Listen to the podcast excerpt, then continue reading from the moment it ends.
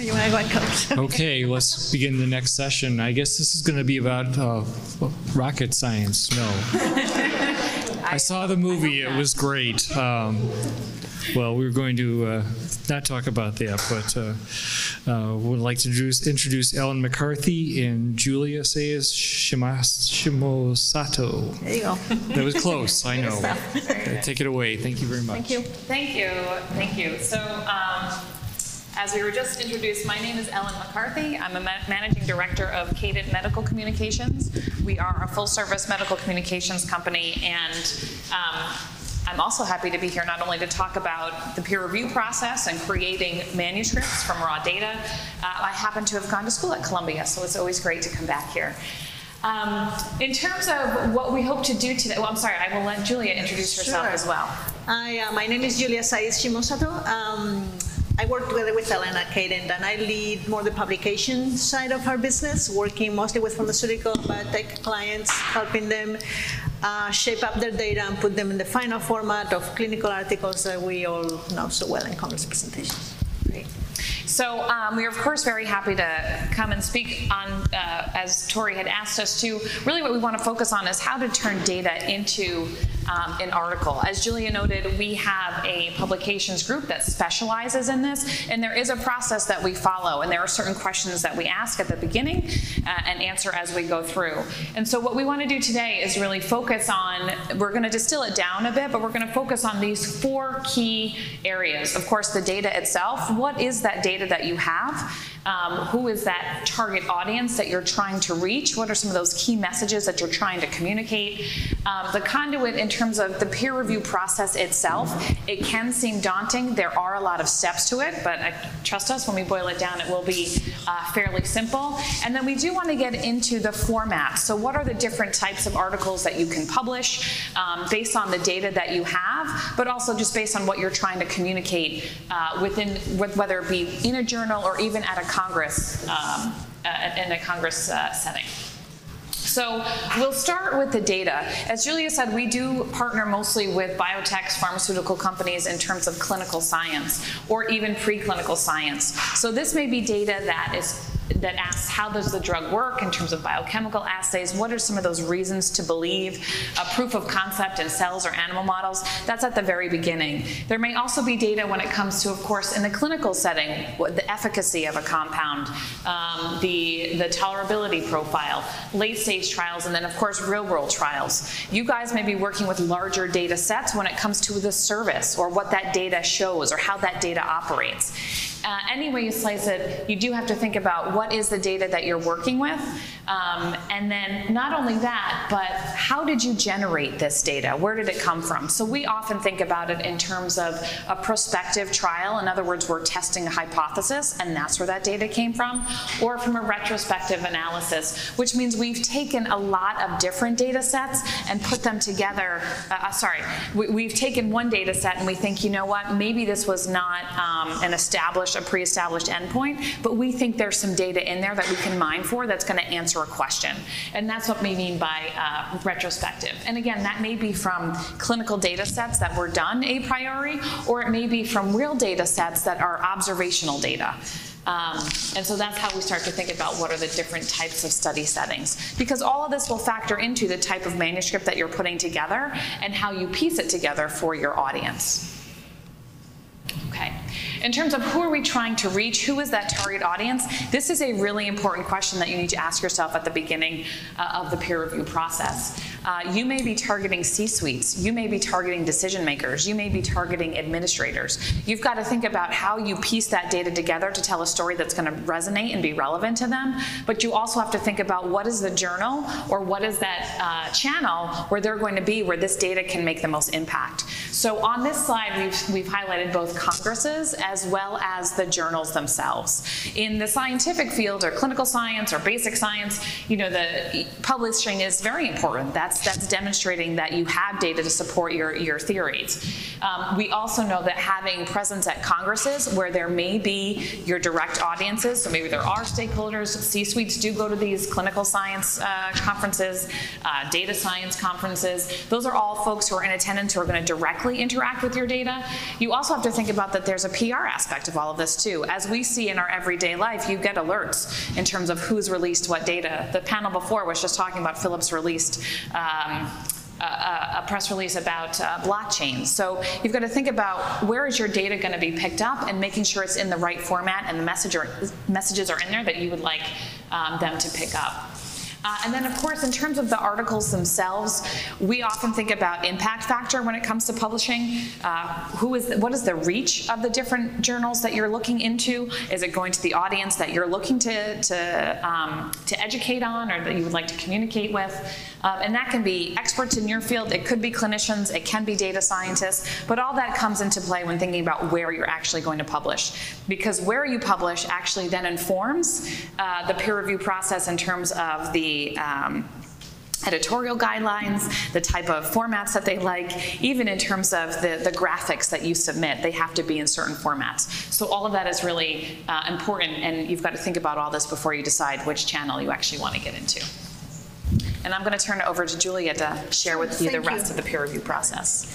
So now that uh, in theory we've, we've seen which data we have to share, who do we want to reach with those data? So the idea is what is the process that we follow to, to put those data out in the public domain? So that's what we call the, the uh, in biomedicine right now, the standard thing is the peer review process, right? So if we start from the far left, we had our data, we write it in manuscript form. So that's the first step. We will submit it to one journal, and we will talk in a minute about that choice of which journal. There are many out there, right? So which journal is appropriate for our data. That journal will put it through the actual process that gives the name to the whole production, which is the, the peer reviews. Um, who are there um, in theory, or, or it should be blinded. So apart from the cuteness of the icon right there, we hear their voices, we hear their comments, but we shouldn't know who they are, just to prevent bias and, and any type of personal interference there. And eventually, our manuscript will get published in the form of an article. So when we prepare the manuscript, what are the key? There are many things to pay attention to, as Ellen mentioned, in terms of format and how does it look and how long it is, how many figures and so on. But there are some key principles that we have to adhere to in order for it to be suitable for peer review publication. Uh, it has to be novel, so any self-respecting journal will want something that is original work uh, and is not being um, submitted elsewhere, but also that it will not be disclosed violating or breaching their own timelines, right? So it has to be novel under their own um, timelines and stipulations. That's what we call their embargo policies. Uh, it has to be original. Uh, it has to be your own work and not to be submitted elsewhere. And it has to be created with some um, sense of integrity and adhering to the best practices for, for this process. And I know that was part of our title, so just to spend a little bit of time on that. What does it mean uh, that we fulfill those best practice, practices and is an integrity, uh, is, is driven with integrity? There are two sets of practices or two sets of criteria, author, meeting authorship criteria for those who are authors of a manuscript, and there a manuscript being uh, put together uh, under good publication practices. And you see there the links to see those these two items in detail. So what we put here in the slides is basically what are these two things trying to ensure? They're trying to ensure that whomever appears as an author of a manuscript is truly intellectually owner of what is in that manuscript. They are familiar with the data, they know how it's been produced, they are accountable for that data, and, and they take full, engaged, uh, conceptual and intellectual responsibility for it. And the manuscript has to be put together uh, under good publication practices. So those who sometimes when you read them in detail, they they are very, uh, they are fairly detailed set of guidelines.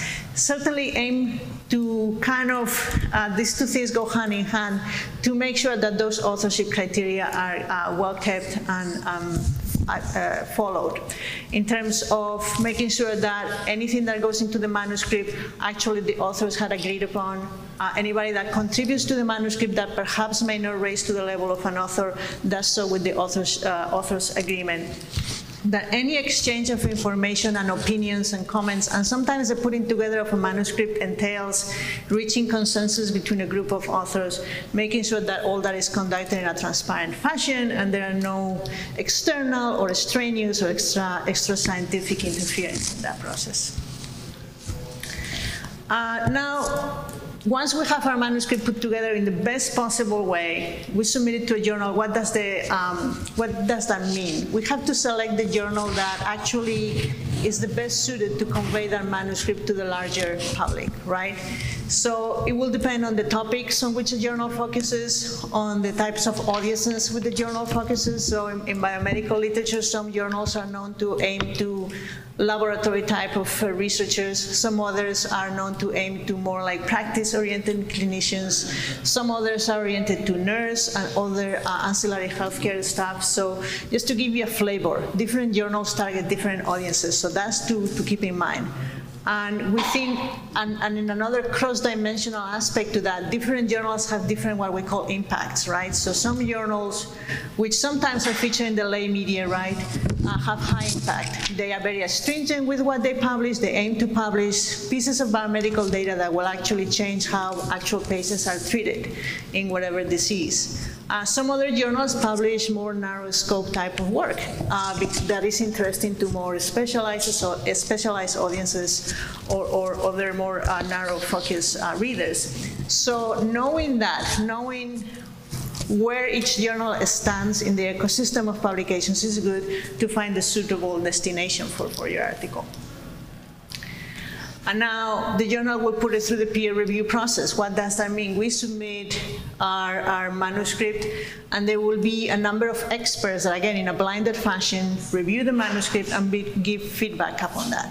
And that feedback is put together, collated by the editors of the journal to, to um, not encourage, but to compel the authors to, to make revisions to make that, that journal manuscript better. So a manuscript may start looking like the far left and change in form, and, and we were all to decide which one is better, but that's the, the essence of the peer review system, to make a manuscript better by revision. And in the middle, you see some of the things that reviewers may ask for. Certainly there are things that um, go to the form or the format of the manuscript. Uh, there has to be appropriately structured and referenced and what have you. But sometimes the data that are in the manuscript is not deemed to be sufficient to, to support the conclusions. Sometimes uh, it deserves a little bit more of a critical interpretation. Sometimes the limitations of the methodology have to be more obvious. Uh, all those things the reviewers are entitled to ask for. And if we want to get um, that our article published, we will have to abide by that.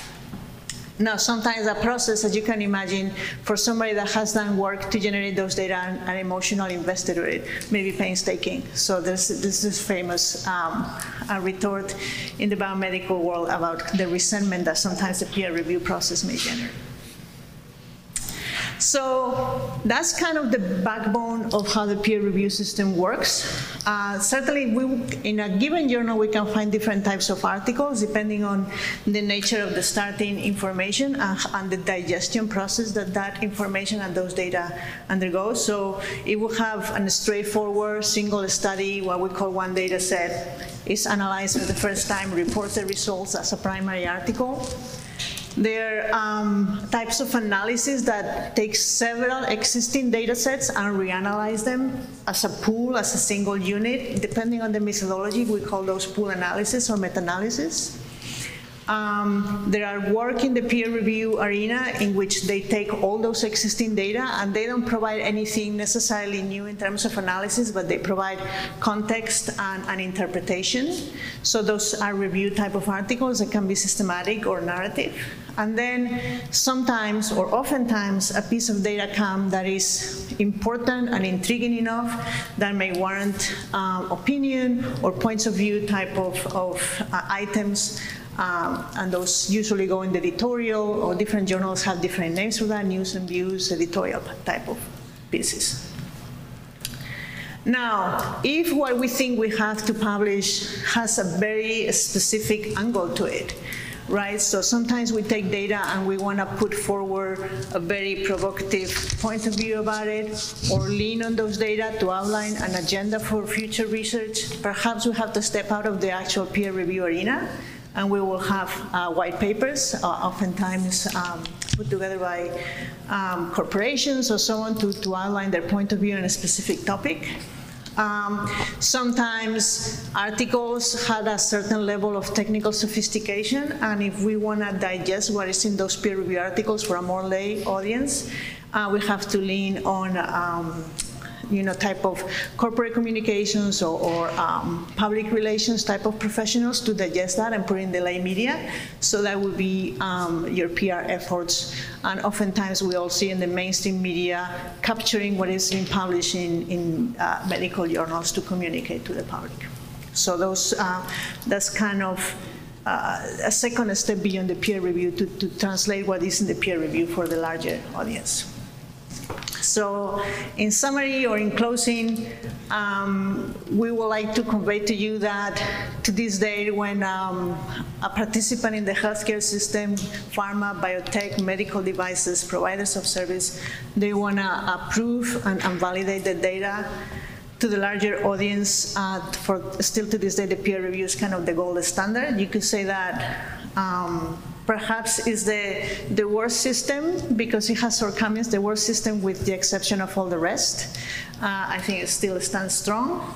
Um, now, when we read an article that is pu- uh, published in the peer review system, if we look at it with careful eyes, it can tell us a lot about the relevance of the data, how reliable it is, how comprehensive the impact that it may have in, in healthcare. And the peer review sometimes is the feeding ingredient uh, for, for other types of communications that go to the mainstream media, to uh, corporate communications, and, and to other audiences. And I think in terms of what is that we wanted to tell you today, I think this is it. Uh, Thank you so much for your attention, and I don't know if there are any questions or comments, we will be glad to, Yeah, happy to to entertain those.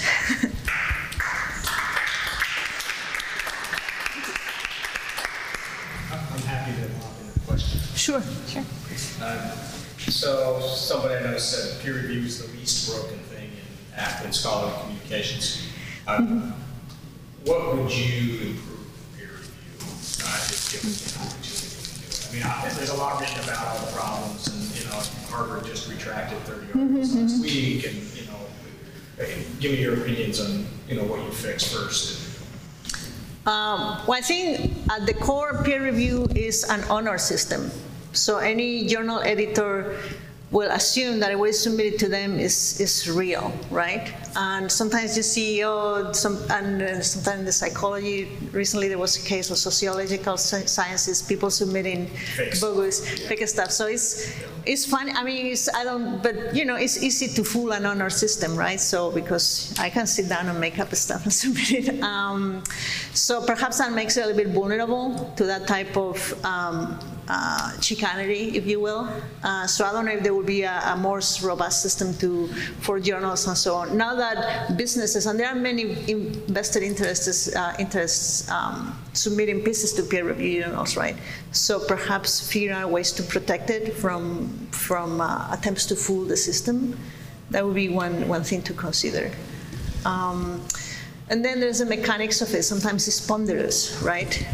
You submit to a journal, comes back, forth, and, and that may be a protracted process that detracts from, from the impact that a certain data will have. Um, so perhaps uh, now with technology, I think things are becoming more agile, but still uh, speed may, may be a, also a, a weak point. And I don't know. Yeah, no, I was actually going to speak about speed and efficiency. I think that's generally the, the challenge. And a lot of that goes back to you don't know who the reviewers are, and this is probably the hundredth thing on their list that they need to do is review an article. Uh, I don't have an answer to that, but I definitely know that we've, you know, it takes time. It does take time. Should peer reviewers be paid, or should they get reputational, you know, citation credit, or, you know, some? You know, some, some journals, when the article is finally published, will list who the peer reviewers are. Um, I'm, I speak for myself, I'm not sure I read those with a lot of detail. Uh, uh, perhaps um, some compensation or incentive to speed up their, their process. Um, but obviously, that will have to be done in a very careful way because it, it lends itself to some perverse incentive there, right? So, uh, but anything that incentivizes the, the peer reviewers some speed, uh, that would be good, certainly. Yeah, definitely. Okay. All right. Okay, thank you very you. much. That was great. Thank you.